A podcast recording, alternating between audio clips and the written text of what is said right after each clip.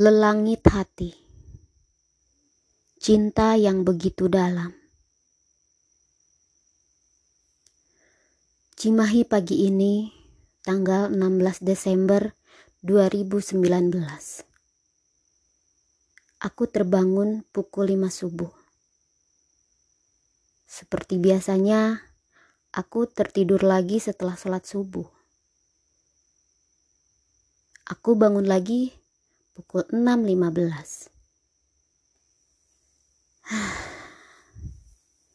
Meskipun terasa malas, aku pun mandi. Lalu siap-siap berangkat kerja. Kulihat keluar jendela dan memandang ke arah langit. Jendela kamarku memang tinggi, sehingga langit yang bisa kulihat saat itu, aku tiba-tiba merasa khawatir campur sedih. Di usiaku yang 35 ini, aku belum juga menikah.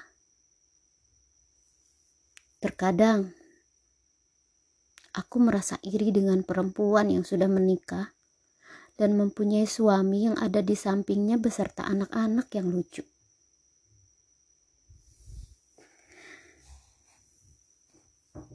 Namaku Desi, asli Bandung.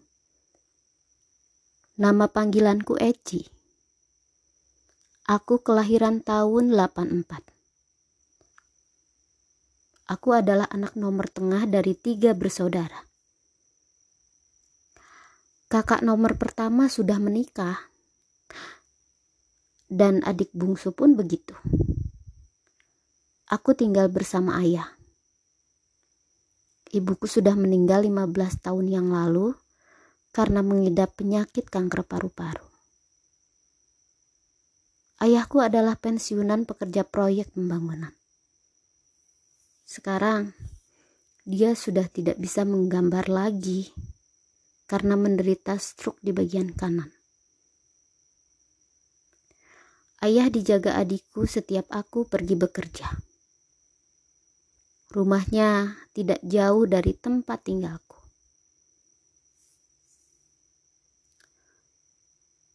Pagi ini aku galau.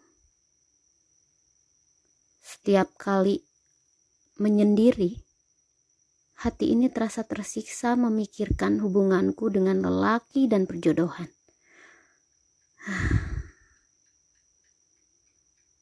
Aku teringat seorang pria yang bernama Firman Dia melepaskanku karena memilih berhubungan dengan wanita lain yang berbeda keyakinan.